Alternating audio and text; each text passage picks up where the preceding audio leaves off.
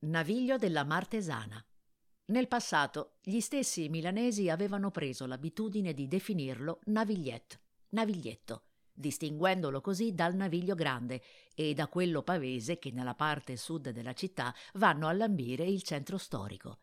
Al naviglio della Martesana non era riuscito a dargli importanza nemmeno il ricordo di un tale Leonardo da Vinci che su questo corso d'acqua che collega la città all'Adda aveva messo il suo ingegno e la sua firma.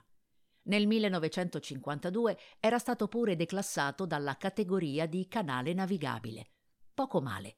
Il naviglio Martesana è stato riscoperto negli ultimi anni come la nuova frontiera della mobilità e del turismo lento, un vero Shangri-La per runners, bikers, pattinatori, famiglie con bambini e appassionati di sport all'aperto, specie lungo la ciclabile Luigi Riccardi, che prende il via da Cassina de Pom, all'altezza di via Melchiorre Gioia.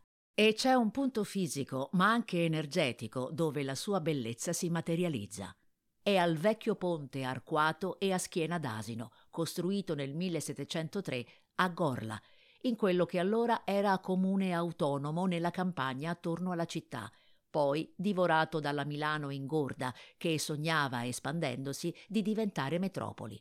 Una vera scoperta, sollecitata anche dall'ottimo lavoro di ricerca e studio su questa zona effettuato dall'AIM, l'Associazione Interessi Metropolitani quasi un dovere iniziare l'esplorazione dall'ossario dei piccoli martiri, che è poco distante e ricorda la morte di 184 bambini con i loro insegnanti che frequentavano la scuola elementare Francesco Crispi, colpita erroneamente nell'ottobre 44 da uno degli ordigni lanciati dai bombardieri alleati che avrebbero dovuto colpire gli stabilimenti della Breda nella vicina Sesto San Giovanni.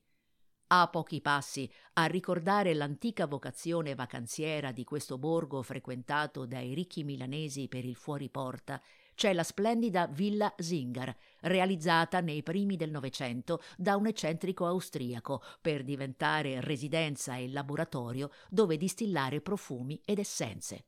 Nelle vicinanze c'è il celebre Zelig, locale aperto nel 1986 per diventare il punto di riferimento del nuovo cabaret e seguendo la Martesana sulla sponda opposta di Viale Monza si arriva nell'ex carrozzeria di Jean Jouret che un manipolo di giovani ha trasformato in un'attivissima ciclo officina, in un punto noleggio di canoa e due ruote e in un laboratorio di animazione per il quartiere.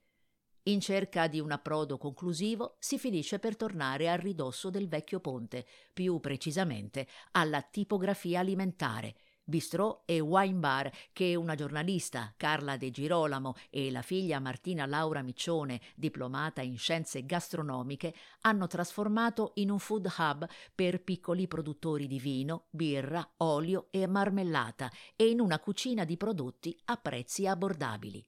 Location strategica.